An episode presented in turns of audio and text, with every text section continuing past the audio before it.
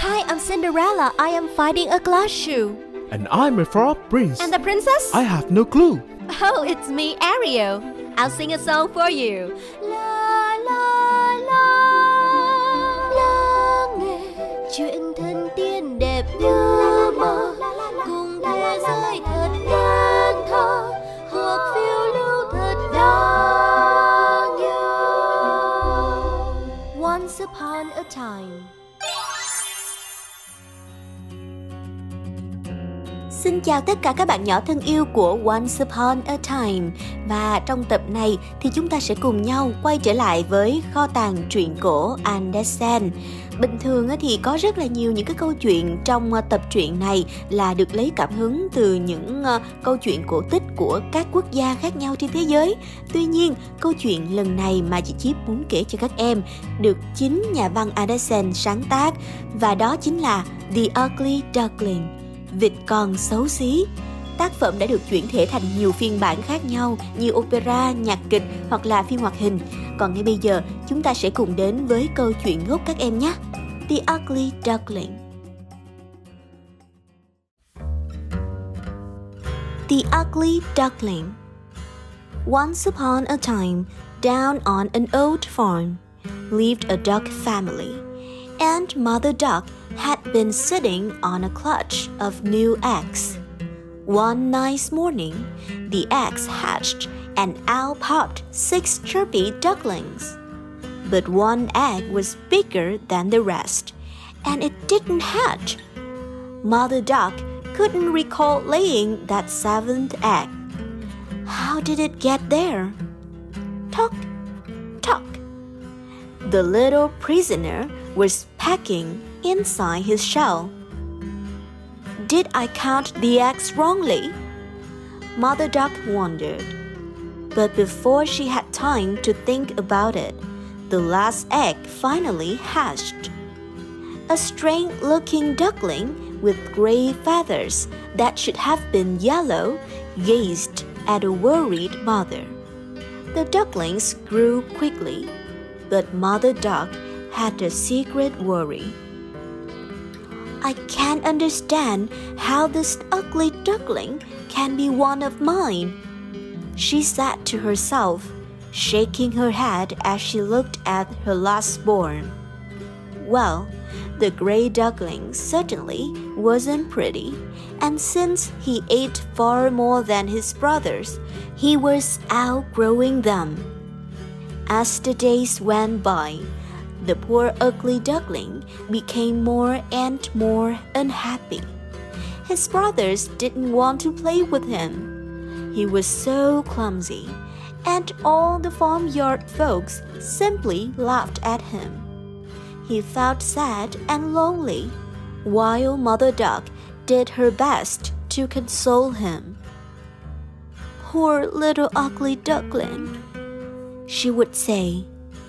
Why are you so different from the others? And the ugly duckling felt worse than ever. He secretly wept at night.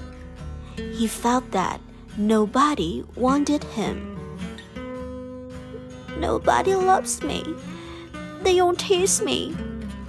Why am I different from my brothers? Then one day, at sunrise, he ran away from the farmyard.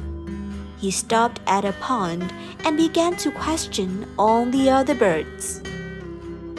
Do you know of any ducklings with gray feathers like mine? But everyone shook her heads in scorn. We don't know anyone as ugly as you. The ugly duckling did not lose heart however, and kept on making inquiries.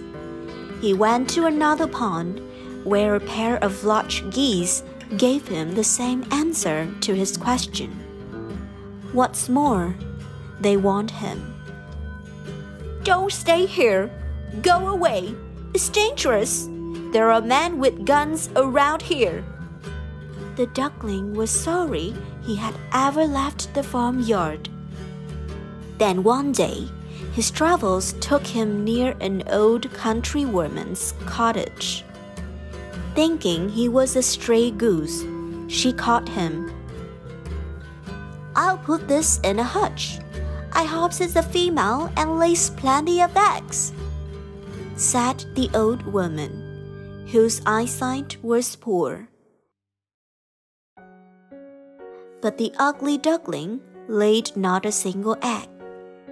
The hen kept frightening him. Church way, if you don't lay eggs, the old woman will wring your neck and pop you into the pot. And the cat chipped in. Meow! I hope the woman cooks you, then I can gnaw at your bones. The poor ugly duckling was so scared that he lost his appetite, though the old woman kept stuffing him with food and grumbling. If you won't lay eggs, at least hurry up and get plump. Oh dear me, moaned the now terrified duckling. I'll die of fright first, and I did so hope someone would love me. Then one night, finding the hutch door ajar, he escaped. Once again, he was all alone.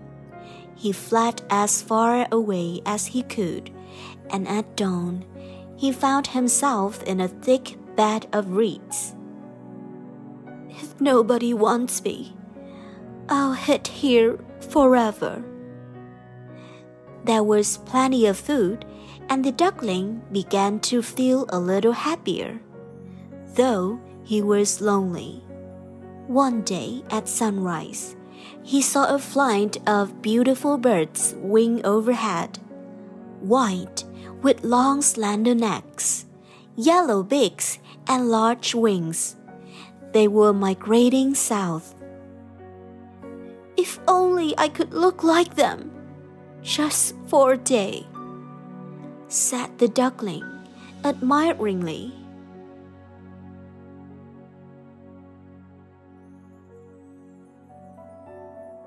Winter came, and the water in the reed bed froze. The poor duckling left home to seek food in the snow. He dropped exhausted to the ground, but a farmer found him and put him in his jacket pocket. I'll take him home to my children. They'll look after him. Poor thing, he's frozen.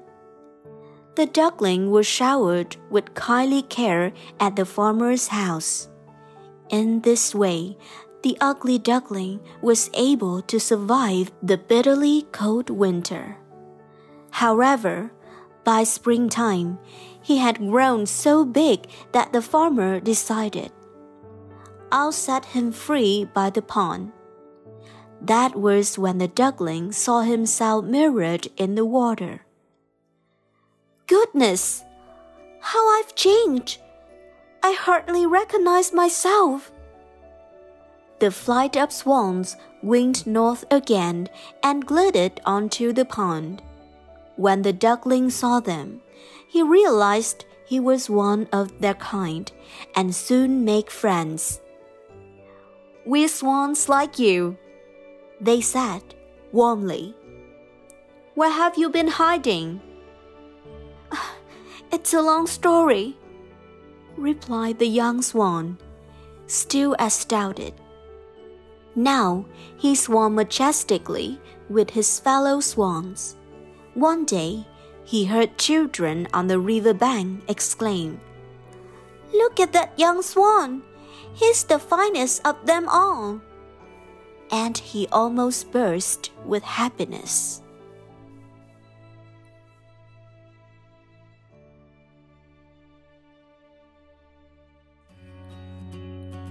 Vậy là câu chuyện đã kết thúc rồi. Sẽ có những lúc chúng ta cảm thấy như rằng xung quanh mình chẳng có ai hiểu mình cả và chúng ta không tìm thấy được sự đồng cảm đến từ bất kỳ ai. Dù ba mẹ có yêu thương mình tới bao nhiêu, bảo bọc mình tới bao nhiêu, nhưng mà đôi lúc nào đó mình vẫn cảm thấy thiệt là cô đơn.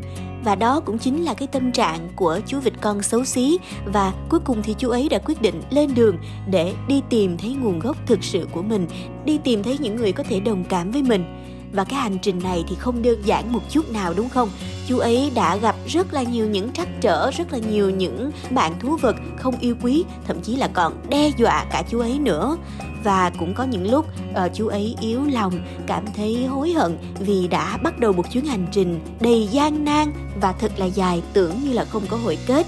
À và trong câu chuyện thì có một cái từ mà chú vịt con đã dùng Đó là bạn ấy cảm thấy sorry bình thường thì chúng ta sẽ dùng từ sorry để xin lỗi một ai đó vì những cái chuyện mình đã làm, đúng không? Tuy nhiên thì ở đây có một cái nghĩa khác mà chú vịt con đã dùng cho từ sorry, đó là cảm thấy hối hận. Và đôi khi hối hận cũng là một điều cần thiết để chúng ta có thể đưa ra thật là nhiều câu hỏi cho những quyết định của mình. Từ đó thì chúng ta sẽ không mắc những cái lỗi lầm mình đã phạm phải trong quá khứ nữa. Và điều đó cũng đúng với chú vịt con sau khi mà chú đã hối hận vì những quyết định của mình, thì chú ấy đã dũng cảm tiếp tục cuộc hành trình và cuối cùng thì may mắn cũng đã mỉm cười với chú ta khi mà chú đã tìm ra được đồng loại của mình là những chàng thiên nga xinh đẹp ở bên bờ hồ cảm thấy mình thực sự là một phần của nơi nào đó, của một cộng đồng nào đó, và đã có được hạnh phúc Chị Chip hy vọng rằng các em đã thích câu chuyện này, và hẹn gặp lại tất cả các em trong những tập Once Upon a Time tiếp theo. Bye bye!